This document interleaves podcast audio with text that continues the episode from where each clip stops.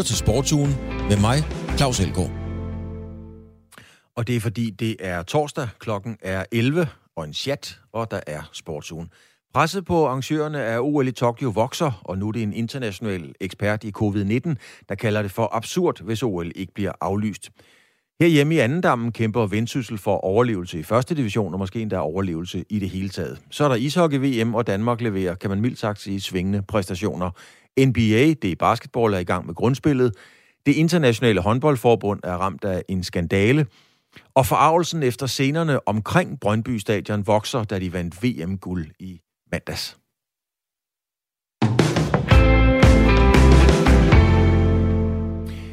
Men vi begynder med OL, der rykker tættere og tættere på, alt imens at meldingerne fra Japan bliver mere og mere bekymrende. Og nu er det så en fremtrædende epidemiolog ved navn Michael Baker, der er rådgiver for New Zealands regering, der har været ude og sige, at han mener, at det vil være absurd at afholde OL. Det vil vi meget gerne have uddybet, og det betyder, at min kollega Niklas Stein, han ringede til Baker og lavede et interview med ham, og det kan du høre her. It's Michael Baker.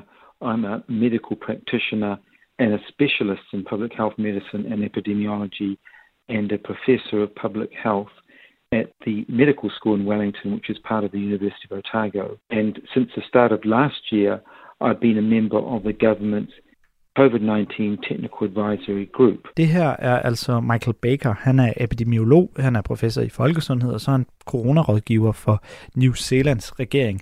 Og han er bekymret, når det kommer til OL, der er mindre end tre måneder, skal afholdes i Tokyo til stor utilfredshed for blandt andet den japanske befolkning. I artikler og interviews, der har Baker kaldt det absurd at afholde OL på nuværende tidspunkt. Så jeg ringede til ham for at høre, hvad han egentlig lægger til grund for den her holdning. Well, when you think about uh, two of the um, fundamental measures for containing this pandemic. One is to limit international travel, and the other is to limit mass gatherings. Now, the Olympics are the opposite of that. They involve uh, athletes and teams uh, coming from all around the globe in large numbers and congregating in a limited number of venues, in this case in Japan. Uh, so that really goes right against the core measures we have for containing the, the pandemic and, and limiting um, transmission of the virus, limiting the movement of more infectious variants around the globe, and containing and reducing transmission. So um, that's why I think uh, um, for an event like the Olympics, which I personally love as a spectator and as an event, having this now at this time makes no sense at all. Um, it's um, a voluntary event. It, it was postponed last year because the pandemic was very intense. Um, the pandemic is actually even more intense this year. So why not postpone it again? Why this absolute determination to have this event now when I think it's totally against uh, core public health principles? Man skal tænke på, at der er to hovedfaktorer, når det kommer til at begrænse smittemuligheder. Et er at begrænse internationale rejser, og en anden er at begrænse masseforsamlinger. Og det er lige præcis det, der sker ved OL, altså at folk rejser over grænser og forsamler sig i massevis. Sker ved, at atleter og landenes stab fra hele verden samles et sted, og altså i det her tilfælde i Tokyo i Japan. Michael Baker han understreger, at han selv elsker OL, men han mener altså ikke, at det giver nogen som helst mening at afholde OL, især ikke når man kunne aflyse eller udskyde OL sidste år. For pandemien den er endnu mere intens i år, siger altså Michael Baker.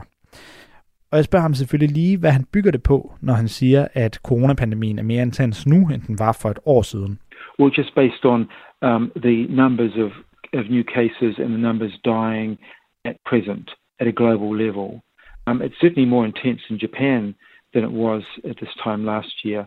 They're now entering their fourth wave, which um, is resulting in five to 6,000 new cases a day and over 100 deaths a day. And so that, that's as intense as it's been in Japan. It's actually quite similar to the third wave they had, but it was actually far less intense a year ago when the Olympics were postponed. Det handler så simpelt om smittetallene og dødstallene på global plan, men særligt i Japan, siger Michael Baker. Landet det er på vej ind i sin fjerde bølge og har 5-6.000 nye coronatilfælde omkring 100 coronadødsfald om dagen siger han. Og de tal, dem har jeg selvfølgelig tjekket, og de stemmer overens med de officielle coronatal fra Japan her i maj. Det står værre til med pandemien i landet nu end for et år siden, siger Magda Baker. Men forskellen fra dengang og nu, det er jo vaccinerne. Meget tyder på, at samtlige atleter de får mulighed for at blive vaccineret. Så løser det ikke problemet, spørger jeg Michael Baker. Well, I think um, the um, athletes themselves are actually quite a low risk group. Um, I mean, they're generally young and fit, you assume, um, and then of course they have, do have some members of their teams that are obviously older and more vulnerable. Um, but they are not um, the group I'm most concerned about. Uh, firstly, um, they're, they're, having no quarantine, um, I believe, in Japan. So you're going to have 80,000 people or so, or maybe more, crossing the borders into Japan from all around the world. Uh, almost certainly, some of them will be infected with this virus, in, even if they have been vac- vaccinated, in fact, and not all of them will be. Um, and that will almost certainly bring infected people and new, more infectious variants from around the globe into Japan at this time. And again, those athletes may also take um, those viruses back home when they return to their home countries. So uh, that is, this is not the level of precautions um, you would expect. I mean, a country like New Zealand, Australia, many of the other countries in this region use um, a rigid border quarantine of at least two weeks uh, negative tests. And that's even if people have been vaccinated at the moment, that's still the policy across many countries in this region. So Japan is not doing that, and almost certainly there will be um, infected people turning up at this event from around the globe. Atleterne de er unge og i god form, så dem er Michael Baker sådan set ikke bekymret for. For man skal tænke på, at det ikke kun er atleter, men op til 80.000 personer, der skal krydse grænsen i forbindelse med OL, siger Michael Baker. Han vurderer det som meget sandsynligt, at der skam er nogen, der vil blive smittet med virusen, også selvom de er vaccineret. Og det vil bringe forskellige varianter i spil, hvilket så betyder, at atleter de kan bringe de her varianter med hjem. I Australien og New Zealand, der har man modsat Japans strenge karantænekrav, tilføjer Baker. Så er det i virkeligheden muligheden for andre coronavarianter og mutationer, der er problemet, spørger jeg Michael Baker. Well, I think the, the big problem is that there's already a, a, a large number of virus variants that are more infectious and therefore more dangerous in many countries around the world. And one of the ways of limiting the damage they do is to manage borders and restrict the free flow of people across borders um, at the present time. And uh, this will hopefully change in the future when there's sufficient vaccine and other measures to really dampen down transmission and get the pandemic under control. So at the present time, the free movement of people across borders, even if they're vaccinated, is still a, a very bad idea to avoid if you want to avoid shifting or moving these more infectious variants around the globe. And many countries have put huge restrictions on their borders to stop this happening. And the Olympics is really the opposite of that at the moment, as it's planned. Der er allerede mange forskellige varianter, der er meget smitsomme og derfor også meget farlige. En måde, man kan begrænse faren på, det er ved at begrænse muligheden for at krydse grænser. Det bliver forhåbentlig bedre alt sammen, når der er flere vacciner, der endegyldigt kan få den her pandemi under kontrol, siger Michael Baker.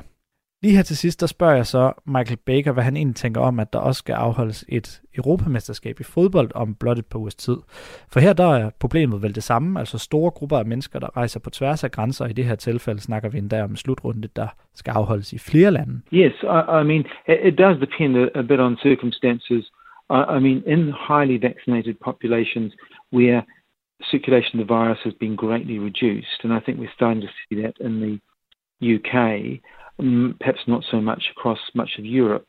Um, but if that's not the case, then yes, it is. Of course, people moving across um, borders um, and uh, also to mass events, and also if you've got spectators and um, all of the other activities that happen around these events, of course, that will intensify the pandemic in those countries.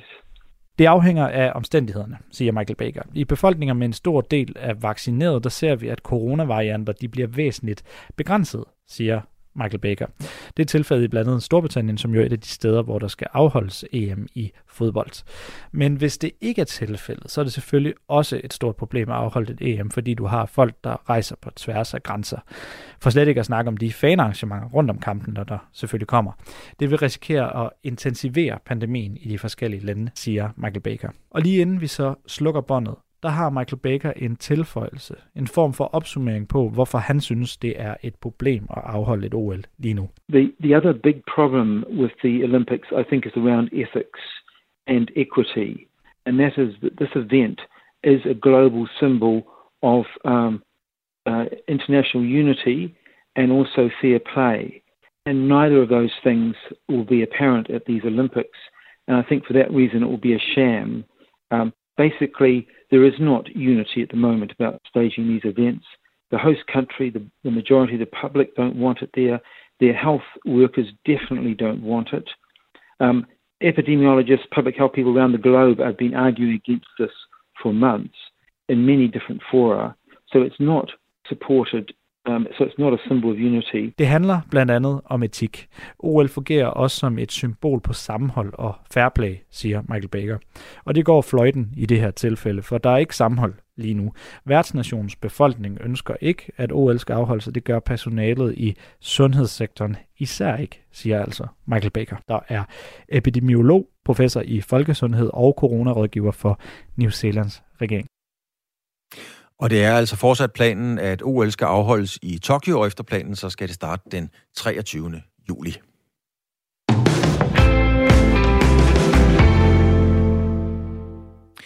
Senere i dag spilles den sidste runde i første division. Oprykningen er afgjort, men det er endnu ikke afgjort, hvem der skal en tur ned i anden division. Skive ligger sidst med 28 point, og de møder Kolding, som ligger næst sidst med 29 point. Og med to noget nedrykkere, der ligger det til, at Vendsyssel umiddelbart kan overleve, men det kan lynhurtigt ændre sig, for hvis de taber til Fremad Amager, ja, så får enten Kolding eller Skive jo måske tre point, og så ser det rigtig problematisk ud for den nordjyske klub. Nu kan jeg så sige øh, velkommen til dig, Claus Jensen. Du er sportsredaktør på Nordjyske. Øh, lad os lige starte med det sportslige på banen. Øh, hvordan vurderer du risikoen, eller muligheden for, alt efter temperament, for at Vendsyssel skal spille i anden division til efteråret? Altså umiddelbart så har den jo tippet lidt efter, at de har, har fået nogle sejre på det seneste, seneste år brug, sådan at, at Vendsyssel trods alt er over stregen, og dermed ligesom har, har skæbnen i egne hænder inden den her kamp fra Marmar i aften. Så, øh, så et eller andet sted øh, er det vel tippet fra, at hvis du spurgte mig for et par uger siden, så, så ville jeg tænke, at at de havde størst chance for at rykke ned frem for at klare sig, og nu, nu har de vel 60-40 i, i, i det positive føre i forhold til at, at blive i første division. Også fordi fra Marmar har jo lige et hold, der, der for flere uger siden er gået på sommerferie og, og har tabt og tabt. Altså, det bliver jo unægteligt uh, intenst drama i aften om, hvem af de tre hold, der skal have de to nedrykningspladser. Hvad er det, der i virkeligheden er på spil for, for, for Vendsyssel, altså for fodboldklubben og, og, og dets ejere? Hvad, hvad er det, de spiller om Vendsyssel i virkeligheden? Jamen, øh, det er jo ikke mere end et par måneder siden, at øh, bestyrelsesformanden og, og kan man sige, hovedejeren Amit Sheva var ude at sige, jamen, at hvis det her hold rykker ned i anden division, jamen så er det i virkeligheden ikke specielt interessant for os, fordi hvis man kigger på, hvor mange indtægtsmuligheder og blandt andet tv-penge, der er i anden division kontra første division, jamen så, så er der nærmest ikke noget indtægtsgrundlag, og, og øh, deres interesse i at, at postet millioner i, i klubben i, i anden division. Den var ikke særlig stor, kunne man godt fornemme. Øh, og det skal også tages som et udtryk for, at, øh, at hele den her Core Sports Capital organisation er tydeligvis, eller har været presset på økonomien. Også øh, corona har gjort øh, sit indtog over hele Europa, og deres franske og østerske klub har også været presset. Og, og det kom jo også til udtryk, øh, da lønnen pludselig udblev hos vendsysselsspillerne. Og når den gjorde det, så er det jo også et udtryk for, at det var ikke bare lige et greb i lommen fra, fra øh, de udenlandske ejere i forhold til at dække det hul. De penge havde man tydeligvis ikke, og det siger jo lidt om, hvor sårbar organisationen er. Men det, der, det, der så er sket i mellemtiden, er, at den franske klub Clermont, som, øh, som Core Sports Capital ejer, de er rykket op i den bedste franske række for nylig. Og det er jo uden tvivl et økonomisk boost og, og en, en kæmpe, øh, kan man sige, tv-check, øh, der er på vej ind i organisationen den vej. Og så er det som om, at det alligevel har, har ændret sig lidt, at, at man nu åbner op for, at det kan godt være, at vi bliver selvom det hedder anden division. Men, men spørgsmålet er, hvor længe man gør det, så hvis man ikke rykker op i første hug, fordi det er klart, at de har købt Vendsyssel FF, fordi man på sigt vil have dem op i Superligaen. De er kun interesseret på den lange bane i klubber i den bedste række, og det lykkes nu i deres østerske klub, nu også i deres franske, og så harmonerer det bare ikke særlig godt, hvis man har et hold i Danmark, der ligger i, i anden division. Altså hvis man kigger på Vendsyssel over de seneste år, så har det jo været lidt en dag- og nat-historie. Der har været et hav af trænere, uro på de bonede gulve. Klubben var i Superligaen øh, i sæsonen 18-19. Altså hvor er det på tidslinjen, at det er gået galt, når man nu ligger i en overhængende fare for rent faktisk at rykke ned i anden division? det er svært at sætte fingeren et bestemt sted, men man kan til gengæld sætte fingeren rigtig mange steder på tidslinjen og sige, det der er jo ikke særlig godt der skulle man nok ikke have fyret øh, sportschefen. Måske skulle man ikke have ansat øh, Glenn Ridersholm overhovedet. Øh, men der er også nogle, kan man sige, nogle andre omstændigheder, som man ikke selv har været herre over. Altså netop, at man ansætter en Glenn Ridersholm, øh, og finder, så finder han ud af efter en måned, at det gad han i øvrigt ikke. Øh, han vil alligevel være træner. Og på den måde, så er, så er alt bare ligesom øh, havlet ned over klubben. Øh, og så er det så, jo kan man sige, som konsekvens af de her oprykninger til Superligaen og nedrykningen for Superligaen, så er man også nødt til at justere spillertruppen derefter. Og det har så bare betydet, at, at der har simpelthen ikke været nogen form for kontinuitet Altså, hvis man lige måske ser bort fra salgschefen og Strøm, så er det sådan set også det, for ellers så er der sådan set skiftet på samtlige positioner, og det er nærmest blevet gjort halvårligt. Øh, og det er selvfølgelig, kan man sige, et udtryk for, for nogle omstændigheder, som man ikke alle sammen selv har kunne gøre noget ved, men det er også et udtryk for, at, at man øh, ikke har haft en tilstrækkelig stram øh, og sikker ledelseskurs. Det bliver jeg også nødt til at sige. Jamen, er det, er det et spørgsmål om, at der ikke er balance mellem øh, ambitioner og... Øh, og øh og talent, ganske enkelt. Altså, har man ikke haft tålmodigheden til, til den tid, det tager? Øh, omvendt skulle man have skudt endnu flere penge i det for at opnå ambitionerne på kortere tid? Jamen, øh, det med at skyde flere penge i det, det, det, altså, det, det er jo lidt som at, at tisse bukserne for at holde sig varm, fordi hvad er indtægtsgrundlaget? Altså, jeg tror, man, man allerede har ligesom malket, øh, hvad der malkes kan i forhold til, øh, til Jørgen og omegn, og så stor er interessen altså heller ikke. Øh, så stor en kærlighed har lokalsamfundet heller ikke til den her klub. Altså, vi, vi ser jo, at øh, selv når det går vildt for sig, jamen, så kommer der ikke mere end 1000 tilskuere til kampene. Og der kan man så sammenligne med for eksempel Hobro, der formåede at få 6000 tilskuere ind til deres kampe, da det gik bedst. Og Hobro er altså en væsentlig mindre by end Jørgen. Øh, så, så på det område, så, så, så ser jeg ikke rigtigt, at man man i virkeligheden har et grundlag for at kunne blive en, en Superliga-klub, øh, heller på, på sponsorsiden. Så der har man selvfølgelig brug for de her udenlandske ejere, og på den måde kan jeg jo godt forstå, at man, man måske er fristet af at sige, at det, det er nok den vej, man er nødt til at gå, hvis man øh, vil have den her klub op i toppen af dansk fodbold igen. Det har man så ikke haft tålmodigheden til, at det skulle foregå, kan man sige, på den naturlige måde. Man har sagt ja til de her øh, millioner, og det igen, det er måske meget forståeligt, men, men det bliver sådan lidt, øh, lidt forhastet og lidt forjaget, og det bliver også med, med nogle briller, nogle udenlandske briller på, der ikke nødvendigvis har, har fingeren på pulsen øh, i forhold til, hvad der foregår i, i Jørgen og omegn. Og det har man jo set andre steder også i, i næste blandt andet, at, at det er sjældent, at det bare er lykken at hive øh, udenlandske investorer ind, som ikke nødvendigvis har styr på, hvad der, hvad der foregår, og i øvrigt har en realistisk forhold til, øh, hvad der foregår. Altså, jeg har også hørt de udenlandske ejere i Vendsyssel nævne, at vi skal have en, en talentakademi i Jørgen, og vi skal selv sprøjte talenterne ud og så videre. Og det, det, det harmonerer bare ikke rigtigt med, med virkeligheden heller på det område.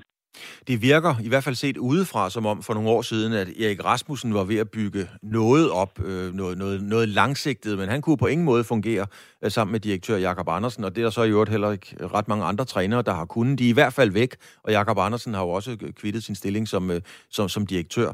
Har, har Vendsyssel tabt det her mere på de bonede gulve i virkeligheden end på grøntsværen? Ja, men altså, man kan jo spole tiden tilbage til det øjeblik netop, hvor, hvor det er ikke kun Erik Rasmussen, det er også Jakob Andersen, som kommer ind samtidig, de to, og uh, ligesom øh, fejrer, uh, fejrer det, der var øh, på det tidspunkt af, af banen. Det er ja, Joachim Madsen, som der var CF-træner, og det var også Jakob Kryer, som sad som, øh, som sportschef, og, og ret hurtigt også øh, valgte at, at forlade butikken. Fra det øjeblik, kan man sige, så har der nærmest ikke været kontinuitet. Men man kan også sige, at øh, efter at det skete, så kom man jo så alligevel op i Superligaen. Så man har alligevel fået det her rush øh, og, og kunne øh, samtidig også få de penge, der har gjort, at man nu har et moderne stadion i Jørgen, som er, er tidsvarende. Så, så det har jo ført noget godt med sig, men, men det har bare ikke rigtigt, øh, sådan kan man sige, været sket på den naturlige måde. Det har været forceret, og, øh, og det har været for, for usikkert. Øh, og det, derfor så står man et sted nu, som kan man sige, som ikke er, er særlig sikkert, øh, og som sikkert havde været, havde været mere sikkert, hvis det var, man havde taget den, den stabile, øh, rolige, tålmodige vej, så har man nok ikke været oppe i Superligaen, så har man ikke haft det eventyr, men jeg tror, man har stået som en mere solid første divisionshold, øh, end man gør lige nu. Hvis man ikke normalt følger med i første division, så er der altså god grund til det i aften, for det bliver højt dramatisk, altså med, øh, med Kolding, Skive og Vendsyssel i nedrykningsfare alle sammen. Og hvordan det ender, det tror jeg, at det er svært at spå om. Claus Jensen, sportsredaktør Nordjyske, tak for dit øh, indblik i situationen i Vendsyssel. Det var så lidt.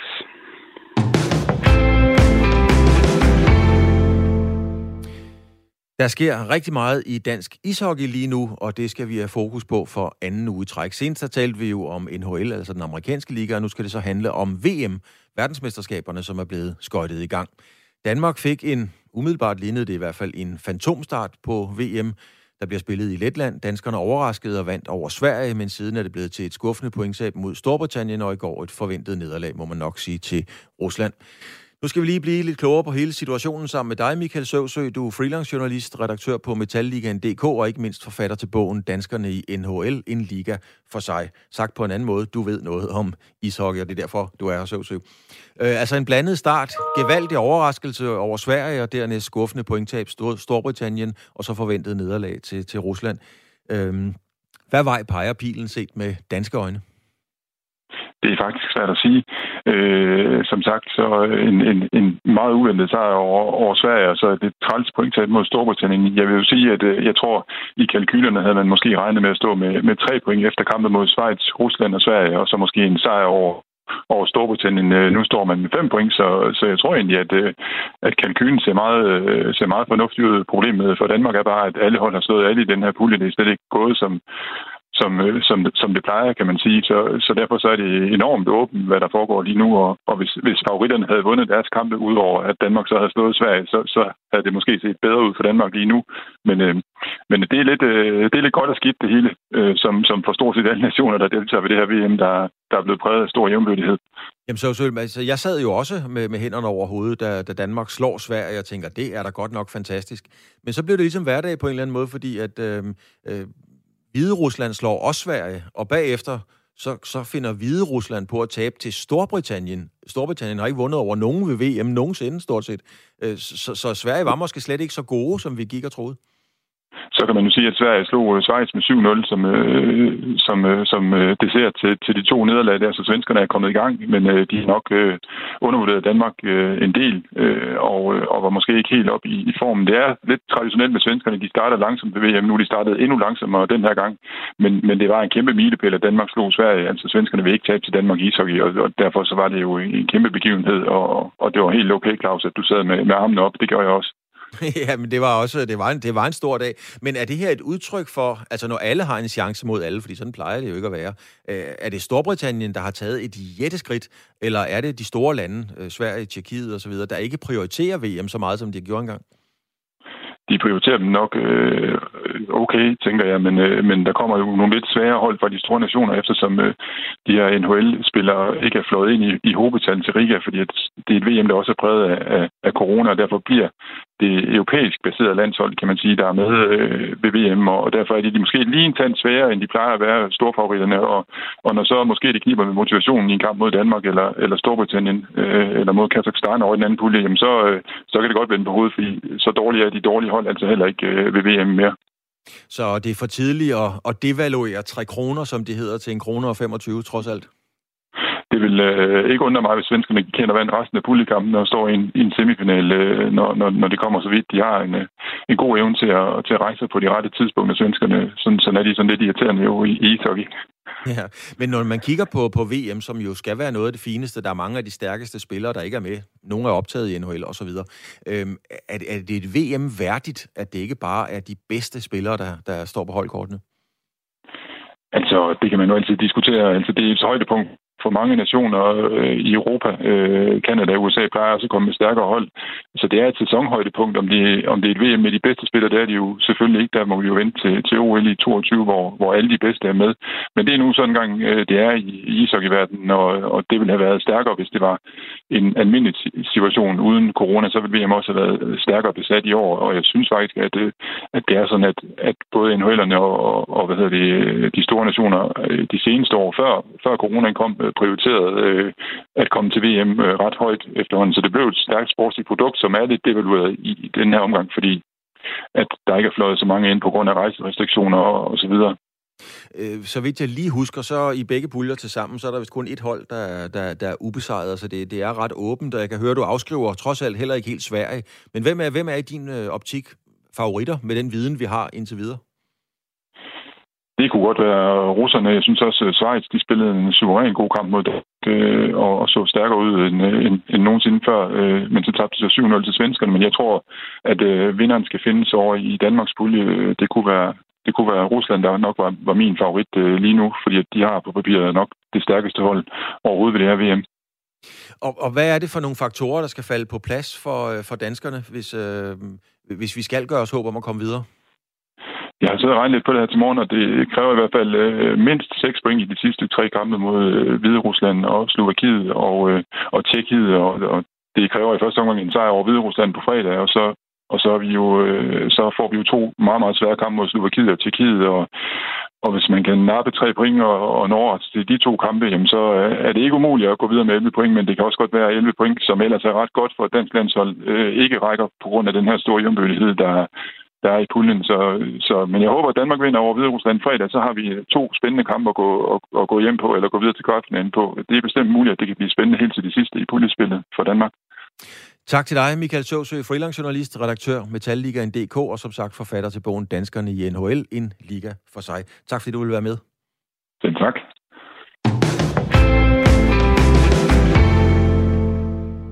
Og så skal vi videre til en anden sportsgren, der er rigtig stor over på den anden side af dammen, men desværre en, øh, hvor der jo ikke er så mange danske udøvere med, i hvert fald ikke lige i øjeblikket. Jeg taler selvfølgelig om basketball og NBA, for der er en del at tage fat på. Og derfor har jeg selvfølgelig fat i Morten Stig Jensen, øh, skribent for Forbes og vært på podcast og YouTube-kanalen The NBA Show. NBA Playoffs er gået i gang. Hvad er de store overskrifter øh, lige nu? Det var hej Claus. Det er helt sikkert øh, Dallas Mavericks, der er den store overskrift. De øh, er spiller mod Los Angeles Clippers, en top mesterskabskandidat. Og øh, Clippers har haft det, man kalder det højere sige, så de har simpelthen hjemmebane fordel gennem serien. Og det vil sige, at de første to kampe startede simpelthen i Los Angeles. Og Dallas kommer ind og vinder begge kampe på udebane mod et højere rangeret hold.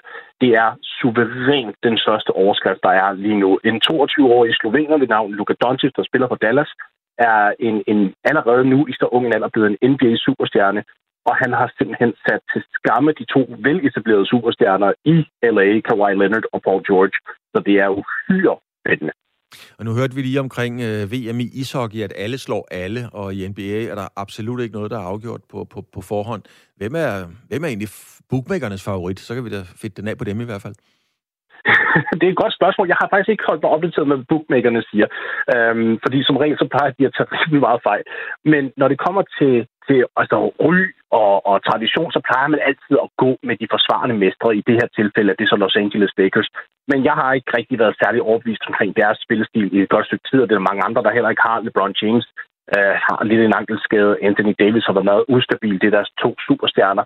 Og de tabte kamp 1 øh, mod Phoenix. De vandt så kamp 2 men de har set en lille smule rustne ud. Og det har egentlig gjort, at man så tænker, hvem er næste i rækken? Og der kommer vi lige tilbage til Los Angeles Clippers, som jo så nu, som jeg fortalte, har allerede tabt to kampe ud af en bedste syv serie. Og det efterlader jo ikke med nogle tanker om, jamen er der egentlig en topfavorit lige nu, eller er feltet rigtig åbent? Og det, jeg vil gå ved den sidste, altså feltet er, er helt åbent. Der er jo øh, flere tiltag i gang øh, i og omkring øh, NBA. Meldinger om en udvidelse af, af ligaen. Hvad går det helt præcist ud på? Fordi den, øh, den, den fylder jo allerede en del, kan man sige. Ja, der er 30 hold i NBA lige nu. Og den sidste udvidelse, der kom var i 2004, da man udvidede med holdet, der hed Charlotte Bobcats, der nu hedder Charlotte Hornets. Og øh, det er jo efterhånden mange år siden. Og det, dengang, da det skete, der var, øh, hvad skal man sige, kritikken at så begyndte man at vande ligaen ned, fordi nu skulle man jo også lige pludselig finde spillere til det her hold, og så begyndte den, den øh, totale talentmasse jo faktisk at blive en lille smule sværere, fordi det skulle spredes ud over flere mandskaber. Men det problem har vi på ingen måde nu. NBA er i sin absolute guldalder i de her tider. Der er talent ud over rammerne. Øh, så der, her kan man nu have råd til, kan man sige, at øh, starte to nye klubber op. Og det er det, som der bliver snakket om. NBA vil virkelig gerne tilbage til Seattle. Øh, man havde en klub der, der hed Seattle Supersonics, der i 2008 blev rykket til Oklahoma City. Og lige siden der har der været ramaskrig i Seattle om, at vi vil gerne have vores klub tilbage, eller vi vil gerne have en klub, som der hedder Seattle Supersonics, der var meget, meget øh, lojal fanstøtte deroppe. Så det øh, kunne være et, øh, en lokation, som der er helt oplagt, og så den næste, det er jo Las Vegas, fordi der, der skal også tjenes nogle penge ind, og Las Vegas er bare et sted, hvor professionel sport begynder at gå til. Uh, en hel del NBA har haft en All-Star-kamp derhen. De har deres Summer League øh, i Las Vegas hver evig eneste år også. Så de er velbekendt med området, de er velbekendt med, med de øh, potentielle investorer, der er derhen. Så det er de to øh, klubber, som de, man kunne udvide med over de næste par år, hvis altså, man tager en beslutning om at gøre det. Og så er der måske nogen med et skarpt øre, der sidder derude, der tænker, hov, de, de begge to klubber, de ligger jo i, på den venstre side, så i vestdelen af USA. Hvad sker der så? Fordi at lige nu er, er, er ligaen jo opdelt med 15 i vest og 15 i øst. Men så tager man da simpelthen Memphis Grizzlies, der ligger lige på grænsen, og rykker dem til øst, og så er problemet løst. Men det er jo ikke ligesom i Danmark, hvor at, øh, nogen kan rykke op i Superligaen eller ud af anden division osv. Altså, hvad er det for nogle kriterier, hvis der skal udvides med to hold? At, går en by ind og byder på det, og så køber man et brand, for eksempel Supersonics, lige pludselig spiller de i, i Las Vegas, eller, eller hvad, hvordan, hvordan klarer man den? Jamen, det er lidt kompliceret. Så først og fremmest så skal ejerne så af de eksisterende NBA-klubber, de skal jo simpelthen mødes og have en, en samtale med den potentielle øh, milliardær, der nu gerne vil købe sig ind på det her. Og så skal de ligesom se ham an og høre hans planer og hvad det ligesom går handle om. Og derfra skal der simpelthen tages en beslutning, jamen udvider vi, og hvis de så stemmer for, så skal der lægges en, en pose penge. Hvilke beløb de så er, det ved jeg simpelthen ikke. Det kan være meget, meget skiftende, og det er jo øh, efterhånden mange år siden, der kom et nyt hold ind der skal lægges en kæmpe pose penge, som ligesom starter den her franchise, og så skal du øh, selvfølgelig have midlerne øh, kontinuerligt og vise, at du har midlerne kontinuerligt til at køre det her hold. Så der er, er rigtig meget vetting, som man kalder det, altså baggrund og, og alt muligt for ligesom at finde ud af, at de her milliardærer, som køber sig ind på det, er, er nogen, der kan opretholde øh, et hold og gøre det succesfuldt. Så det, det er jo noget, hvor NBA både tager en chance og så siger, øh, nu finder vi nogle nye milliardærer, og, og vi installerer dem i nogle byer, hvor vi ikke har været aktive i lang tid, og så handler det simpelthen bare om at projektere det korrekt. Så har der jo været, øh, og det kan jeg sgu ikke rigtig finde, undskyld mit sprog, det kan jeg ikke rigtig finde rundt noget, noget snak om en ny turnering og så videre. Altså, vi så det jo i fodbold, en europæisk Super League, altså og så videre. Er der en reel snak om en ny turnering, og er det realistisk, at man kan opfinde og lave en ny turnering? Ja, altså det er realistisk at gå op og turneringen, det er faktisk, jeg, jeg kan prøve at gøre det meget simpelt, det minder meget om øh, FA-koppen faktisk, hvor at det er det, som de egentlig gerne vil. Adam Silver, der er NBA-kommissær, øh, taler meget hyppigt med dem, der, der sidder øh, hvad hedder de, i, i beslutningstagerpositionerne i Premier League. Der er rigtig meget vidensdeling, der går, der går ud der. Og øh, han er helt vild med hele det her kopsystem. Han vil meget, meget gerne have, at NBA, som faktisk den eneste rigtig store amerikanske sport, altså hvis man kigger på NBA, øh, NHL og NFL for eksempel, går ud og så siger, at nu laver vi simpelthen sådan en mid-season øh, turnering, hvor at vi har et kopsystem, hvor man kan vinde en pokal, og der kan være noget på højkant. Og øh, indtil videre er, det, er den idé ikke blevet varmt modtaget, men han kan se nogle, nogle muligheder i det her. Han tror også, der er nogle flere økonomiske fordele ved det. Så han prøver virkelig at presse altså den her idé igennem ved at, at snakke med Spillerunionen og ligesom lægge kortene på bordet og sige, prøv her, vi kan altså tjene flere penge på det her, og samtidig kan vi lave en sekundær turnering inden for rammerne af den etablerede NBA-sæson, som kunne gøre det enormt spændende for fans, ligesom så de ikke bliver, øh, hvad skal man sige, lige de begynder at kede sig under en 82-kamps øh, rundspilsæson. Men, men lige til sidst her, øh, Morten Stig Jensen, altså, du brugte selv ordet udvandet, så som billede kan man sige, nogen vil mene, hvis man i dansk ishockey har set Esbjerg møde Herning syv gange i løbet af en turnering, så har vi ligesom set dem spille mod hinanden. Men kan de bare ikke få nok i NBA? Kan de blive ved med at spille mod hinanden og få den samme øh, interesse? Ja, det kan de i allerhøjeste grad, og det er fordi, at man, man ser de her spillere skifte klubber en del, og det gør, at det hele bliver beholdt friskt. Og det, hvis der kommer to nye klubber i NBA, så, så gør det det kun endnu mere spændende for, for det, øh, for fans og, og for folk, der ligesom gerne vil prøve at se noget nyt, og installerer man så ligeledes den her nye turnering, jamen, så kommer der endnu noget nyt på banen. Det er, det er ikke et, et problem som sådan at kigge på, hvem der spiller mod hvem. Øhm, det, har, det har i hvert fald ikke været i amerikansk regi. Jeg tror også, det er, fordi de er meget vant til lukkede ligaer i den forstand. Det er jo ikke noget, hvor vi ser det her øh, oprykning og nedrykning system overhovedet. Det er lukkede ligaer, det er de vant til, og så er der også herovre på den anden side, som der også synes, det er meget sjovt. Tak skal du have. Morten Stig Jensen, skribent for Forbes og vært på podcast og YouTube-kanalen The NBA Show. Vi vender helt sikkert tilbage til både dig og NBA. Tak fordi du havde mulighed for at være med. Mange tak.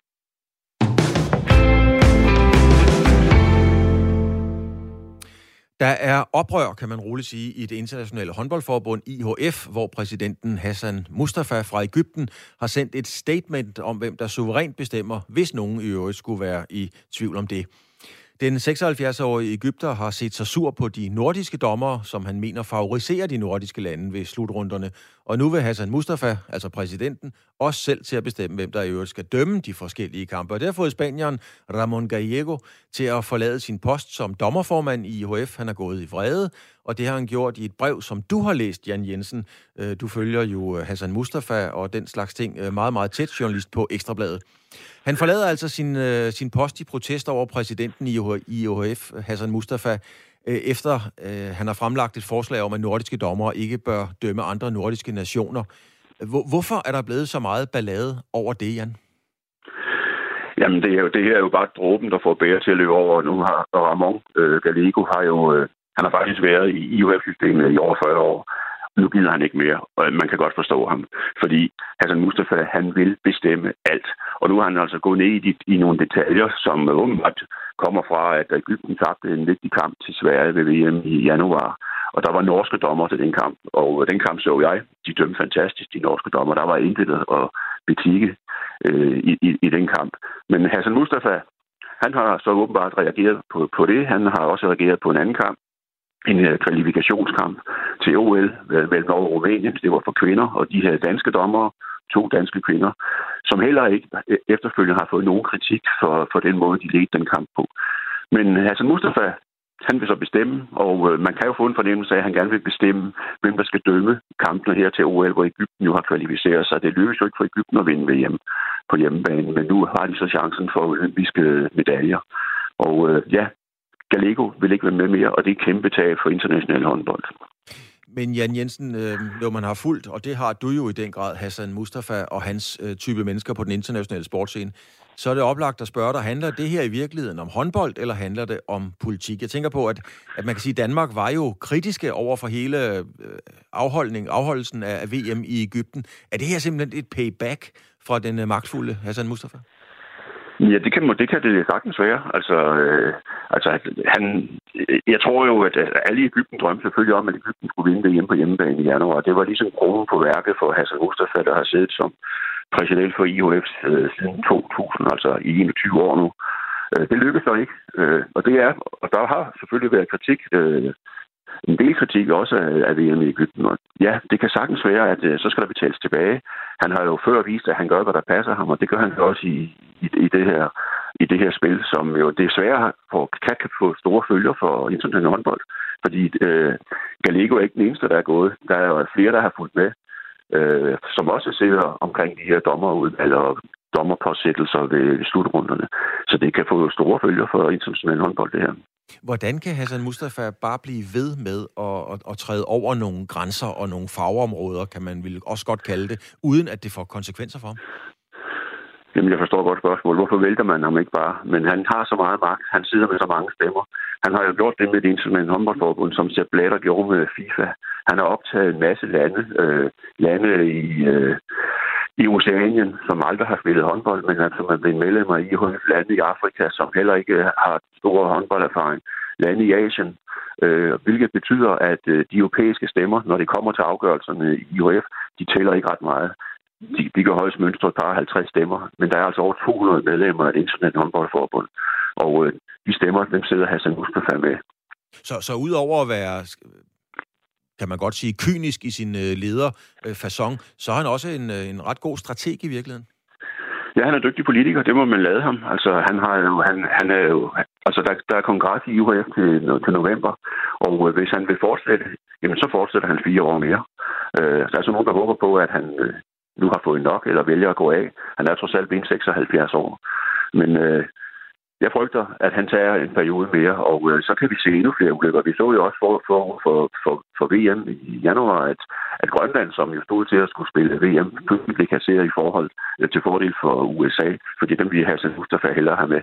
Og sådan har der været mange eksempler i den periode, han har siddet som præsident, hvor han har truffet nogle beslutninger, som ikke har noget med det sportslige at gøre, men som er politiske til hans egen fordel på samme måde som håndboldspillere har ambitioner, så er der jo også folk på de bonede gulve, der har ambitioner. Vi har formanden for det danske håndboldforbund, øh, Bertelsen, uden jeg skal gøre mig klog på, om han kunne tænke sig at afløse Mustafa, hvis han i øvrigt vælger at stoppe.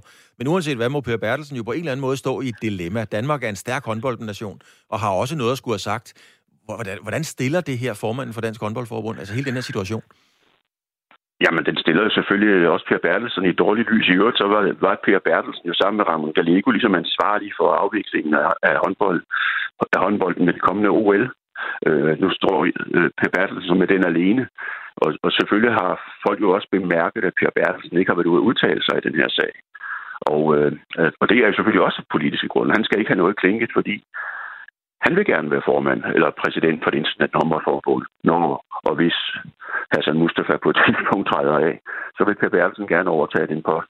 Og det, det er nok i det lys, man skal se, at han har været meget tilbageholdende med kommentarer. Han skal ikke have klinket noget åbenbart, netop af politiske grunde. Jan Jensen, øh, lige til sidst her, du springer jo med jævne mellemrum nogle bomber, om det er Katar, VM fodbold eller et internationalt håndboldforbund osv. Øhm, hvad er den næste vinkel, du arbejder videre på i denne her sag? Jamen altså, det er jo, altså, altså det er selvfølgelig at finde ud af, om ikke Europa kan skaffe nogle stemmer fra nogle af de andre øh, verdensdele til det kongres, der kommer til, til den kongres, der kommer til november.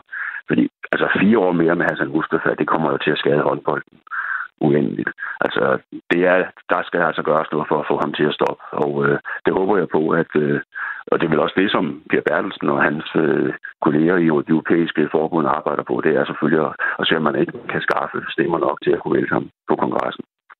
Jan Jensen, journalist, øh, Ekstrabladet. Tak fordi du øh, orienterede os omkring situationen i IHF, der er lettere og kompliceret, kan man vist roligt sige. God dag. Ja, selv tak. Det er lige måde. Hej. Hej.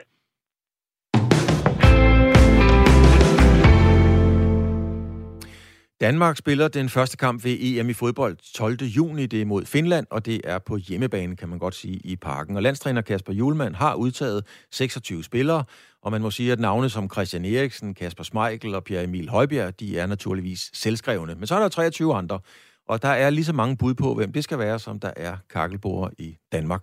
Dan Grønbæk, du er vores fodboldekspert, og så har du været på magasinet øh, 4 på foden.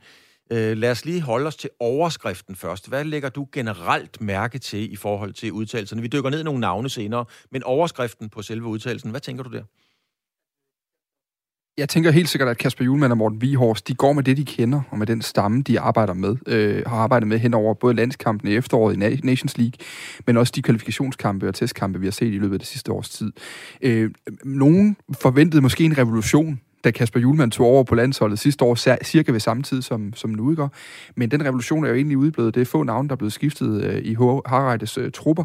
Øh, det er måske nogle andre spillere, der bliver satset på, men de har i den grad fundet en fast kerne af, hvis ikke 11, så i hvert fald 14-15 spillere, 12, 13, 14, 15 spillere, som udgør øh, det danske landshold, og, og de 11, man gerne ser på banen til kampen mod Finland, øh, Belgien og Rusland. Og, og det bekræfter vel, skal vi sige, bare klichéen om never change a winning team?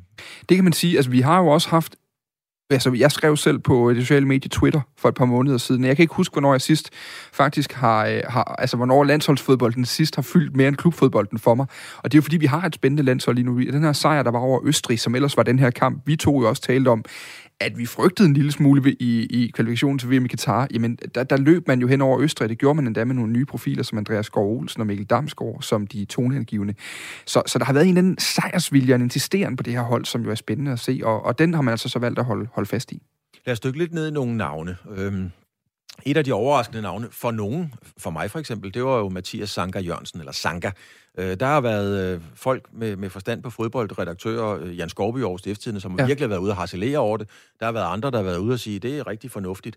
Hvorfor tror du, at, øh, at Kasper Julemand har udtaget Mathias Sanker Jørgensen? Jamen, fordi det plejer han at gøre. Altså, fordi Mathias Sanker Jørgensen jo har været en central del af det danske forsvar i en årrække efterhånden, har masser af international erfaring, har i princippet en god alder for en forsvarsspiller. Vi ser jo øh, øh, øh fodboldspillerne, og særligt forsvarsspillere og målmænd, blive lidt ældre øh, i de her år, øh, når de piker. Altså, og, en, og en forsvarsspiller som Mathias Sanke, der er i god fysisk form, har fået øh, OK med fodbold, med svingende præstationer, skal vi også huske at sige, på FCK det sidste halve år eller års tid, og, og som derudover er i, i den alder, han er i nu, jamen det, det er som udgangspunkt en god spiller.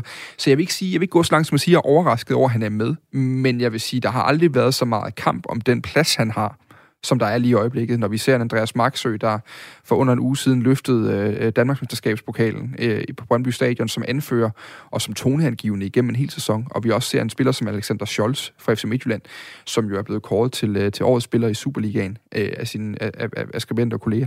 Så på den måde, så er der bare altså, jeg vil ikke være, det er ikke for at sige, jeg vil, jeg vil helst ikke undvære Simon Kjær eller Andreas Christensen, som må være de to startende midterforsvar, men det er ikke den dårligste plads, at vi kunne få en, øh, en skade på, for vi er rigtig godt besat hele vejen ned igennem rækkerne. Er der råd til at tage en mand som, øh, som, som Sanka med og sige, okay, det er ikke overvejende sandsynligt, at han kommer til at spille. Lad os håbe, der ikke er nogen, der bliver skadet osv. Men, men han skaber den her ro, kontinuitet og tryghed øh, blandt truppen. Altså, er der råd til det? Jamen, det synes jeg. Altså, man, for det første, så øh, skal vi jo tænke på, at truppen i år er 26 mand, i modsætning til de 23, der plejer at være. Så der er lige nogle ekstra coronaspillere, man har fået lov til at have med i, under de nuværende omstændigheder. Så på den måde kan man jo argumentere for det. Man har fem stopper med på nuværende tidspunkt. Og, og så tænker man umiddelbart, jamen hvis vi spiller en firebakkæde nede bagved med to centrale stopper, jamen så er det vel en for meget, fordi så har vi jo øh, garderingen allerede ved fire mand. Men Julemand har jo, hvis man kigger tilbage igennem alle hans landskampe, så er det i alle kampe, har han faktisk på et eller andet tidspunkt i kampen formateret om til et tremandsforsvar. Altså med tre stopper nede bagved. Og at have fem stopper med, eventuelt seks, fordi Nikolaj Bøjlesen, der er blevet udtaget på venstrebakken, kan også spille øh, den centrale. At have seks mand, fem-seks mand med til tre pladser, så man kan spille den, øh, den, den, øh, den formation også, det synes jeg ikke er, er, for, er for meget. Særligt ikke, når man har lidt par ekstra pladser i truppen at gøre godt med. Sanka blev, øh, det kan godt være, at han ikke blev overrasket, men, men øh, han er i hvert fald med, og så kan man mm. sige, at han var en af, af vinderne. Der er jo selvfølgelig også nogle tabere, fordi der er jo der er også nogen, der er blevet skuffet. Telefonen ringede ikke den mm. dag. Hvem er de største tabere, hvis man kan bruge det ord i den her sammenhæng? Altså hvis man kigger på, hvem der, hvem der i hvert fald har været med og det er måske meget sjovt, selvom vi ikke kan forbeholde os så meget, eller sammenligne så meget, fordi fodbold er dynamisk, som en, øh, en klog mand sagde til mig tidligere i dag. Jamen så for et år siden, der havde en mand som Lukas Leaer, måske en mand som Lasse Schøne, de havde jo nok haft en plads i truppen på den midtbane, vi ser nu. De er så i stedet for blevet, øh, blevet optaget nu af, af, af Anders Christiansen, som er blevet kåret til årets spiller i Allsvenskan øh, to år i træk, vandt mesterskabet på Thomassons hold for, for Malmø her senest. Altså, han er jo, har fået den plads, som de måske kunne have bejlet til, og Christian Nørgaard har spillet sig helt ind på landsholdet. Øh, Mathias Jensen er også øh, sikker. Det var ikke engang en overraskelse, han var med. Så Lea og, og Sjøne, vil jeg sige. Så er der jo også en mand som Pion Sisto, som måske hidtil har været den der flamboyante type, vi gerne vil have til at løse tingene for os offensivt, når det ikke gik. Han må jo også ses overhalet nu. Vi har altså bare to unge mænd fra FC Nordsjælland tidligere, som nu gør sig i, øh, i henholdsvis Bologna og Sampdoria i Andreas Skov Olsen og Mikkel Damsgaard, som ikke bare får godt med spilletid og opmærksomhed på deres klubhold, men som jo faktisk også går ind og afgør kampe for os på landsholdet. Så, så han er helt sikkert også. Så er der sådan en som Philip Billing, der spiller i Bournemouth, 24 år gammel, øh, tidligere profil på 21-landsholdet. Han er jo slet ikke udtaget, men har, mit indtryk er heller ikke, at han nødvendigvis har været så tæt på, som for eksempel en lærer øh, har været tidligere. Øh, han har jo faktisk været ude i, i BT i, i dag og i går og sige, at øh, han overvejer at skifte landshold nu til Nigeria. Han har en nigeriansk far. Mm. Hvis du sådan overordnet kigger på det, er det, ja, vi er blevet enige om, at det er en lidt konservativ øh, udtalelse, men ud fra devisen, at man skal ikke ændre noget, der, der, der, der virker. Mm. Er, det et, er det i din optik et slagkraftigt landshold? Fordi vi jo allerede begyndt at snakke, der, der er eksperter, der snakker øh, semifinale, finale, altså tidligere europamester. Er mm. du med på den vogn? Det, det er, vi ved med de her mesterskaber, at det kan ikke betale sig. Profilmæssigt hvis vi måler op mod de andre hold, jamen har vi så lige så store profiler, som et Belgien har, som et Frankrig har, som et Spanien har? Nej, det har vi ikke, men vi har et rigtig godt hold, og vi skal rigtig langt tilbage for at finde en dansk slutrundetrup, enten ved VM eller EM, der havde samme bredde.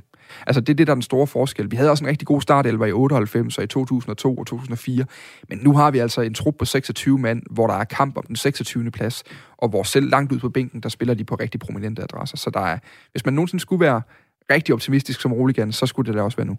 Tak skal du have. Dan Grønbæk, vært fire på foden for din øh, vurdering af det danske landshold.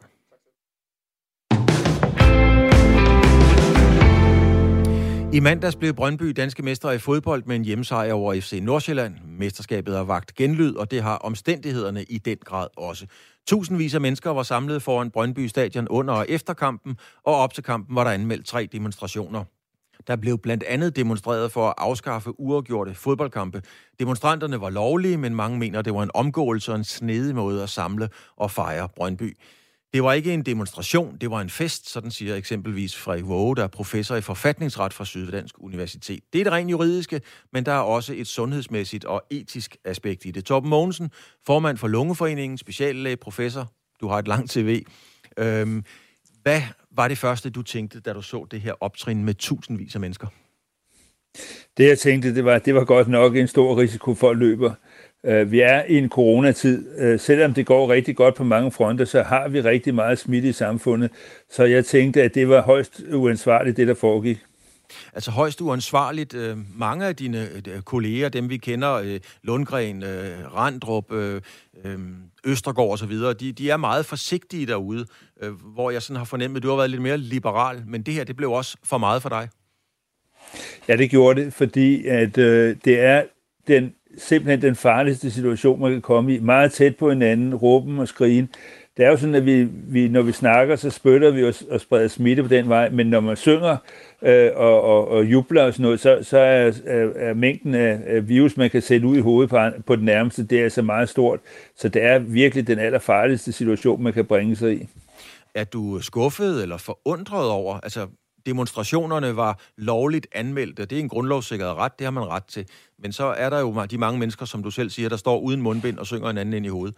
Er du forundret og overrasket over, det, at det kunne ske, at myndighederne ikke gør noget?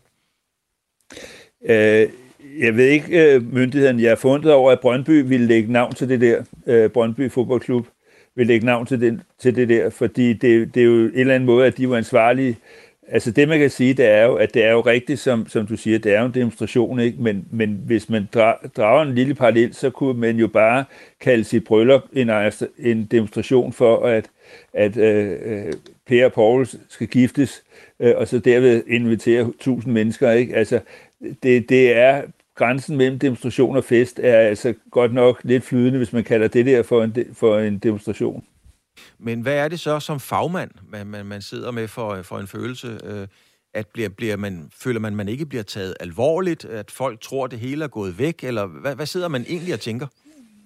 Jeg tænker, at man ikke tager det alvorligt. Altså, jeg tror, at, at, at øh, de fleste har, har, har, har synes, det var en alvorlig, men nu er folk trætte. Folk er trætte af corona, og, og man kan jo ikke se virus. Det, det er jo ikke sådan, at man kan se dem ligge på gaden. Og så tror jeg, at folk tænker, så, så er det nok ikke så farligt alligevel. Og så er der så, hvis man er ung, så tænker man, jeg bliver ikke syg alligevel. Det er der altså en del unge, der bliver, og der er også en del unge, der bliver alvorligt syge.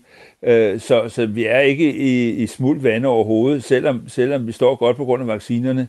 Jeg tror simpelthen, det er lesendighed og så coronatræthed, der gør det.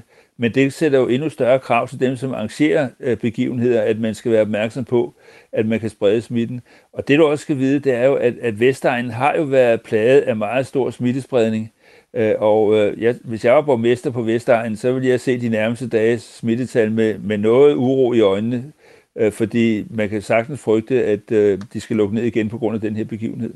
Altså, de seneste tal, som jeg har set, det viser, at der var mindst 10 personer på stadion, som var positive med, med, med covid-19. Og det må man jo formode af folk, der er kommet ind udefra, altså nogen, der kom ind igennem porten efter kampen var slut, fordi dem, der var derinde, skal jo vise en negativ test. Så, så, så de, man må formode, de kommer ind udefra. A, a, man bruger jo tit ordet, Torben Mogensen, det her en superspreder-event. Er det her mhm, sådan en mhm. potentiel en af den slags? Ja, en af de aller værste. Det er det. Altså, der var en fodboldkamp i Italien også i begyndelsen af, pandemien, som også blev sådan en superspredet-event, så, så det kan det så gøre. Og det her med så mange mennesker, øh, der opfører sig på den måde, som de gjorde, det er simpelthen det, det, det bedste for en virus, der skal sprede sig. Hvis nu du lægger den, øh, den hvide kittel og tager fagbrillerne mm. af og, og kigger på det her som almindelige borgere, måske endda fodboldinteresseret osv., det ved jeg faktisk ikke, om du er. Men, men hvad tænker du så, altså hvis du tænker på det helt væk fra, fra, dit, fra dit fagområde? Man siger, jeg kan godt forstå, at folk er glade, når, når Brøndby endelig har, har vundet et mesterskab. Men, men, men jeg bliver også nødt til at sige, at jeg, jeg vil også tænke på mine, mine, mine venner og andre, som, som er afhængige af ikke at blive syge, og som ikke er nået at blive vaccineret endnu. Og, og, og det, den del af det, synes jeg, jeg synes, det er meget egoistisk, det de har gjort. Det bliver jeg nødt til at sige. Hvad, hvad er den vigtigste lærer? Fordi vi skal jo også kunne bruge det til noget andet end at være vrede og forarvet over det. Hvad, hvad er den vigtigste lærer, Torben Mogensen, vi kan tage med ud fra, fra det her scenarie? Jamen, den vigtigste lærer er vel, at man kan ikke lave begivenheder som sådan en mesterskabskamp, øh, og så øh, forvente, at øh, folk opfører sig øh, ansvarligt. Øh, men man bliver nødt til at tage nogle forholdsregler omkring, øh, hvordan man håndterer en sådan demonstration, for eksempel, når, når det ikke længere er en demonstration. Øh, jeg kan godt forstå, at myndighederne ikke greb ind øh, i, i begivenheden, når man ser det, for det tror jeg kun ville have gjort meget, meget værre. Men, men øh, man bliver nødt til, hvordan man håndterer sådan en mængde, øh, Øh, må de overhovedet komme så tæt på stadion. Altså det her med, at man brød igennem, eller man kom igennem øh, portene, det kan jeg godt, altså jeg synes, det var rigtigt. Det eneste rigtige, det var jo at lukke porten op på det tidspunkt, når der er så mange mennesker, der gerne vil ind. Men, men man må på en anden øh, senere ind sikre sig, at man ikke kan komme ind, altså man ikke kommer så tæt på portene, så det er fare for, for, for, for, for befolkningen, at man, øh, man deltager i sådan en begivenhed. Torben Mogensen, formand for Lungeforeningens speciallæge professor. Øh, den her sag er helt sikkert ikke slut endnu, og jeg tror, du har meget ret i, der sidder en borgmester i Brøndby og er meget spændt på udviklingen af smittetal øh, inden for de nærmeste dage. Tak fordi du havde mulighed for at være med. Selv tak. Og så vidt altså Torben Mogensen, formand for Lungeforeningen, med hans øh, bud på det scenarie, der var i og omkring øh, Brøndbys guldfest på Brøndby Stadion, efter de vandt i mandags.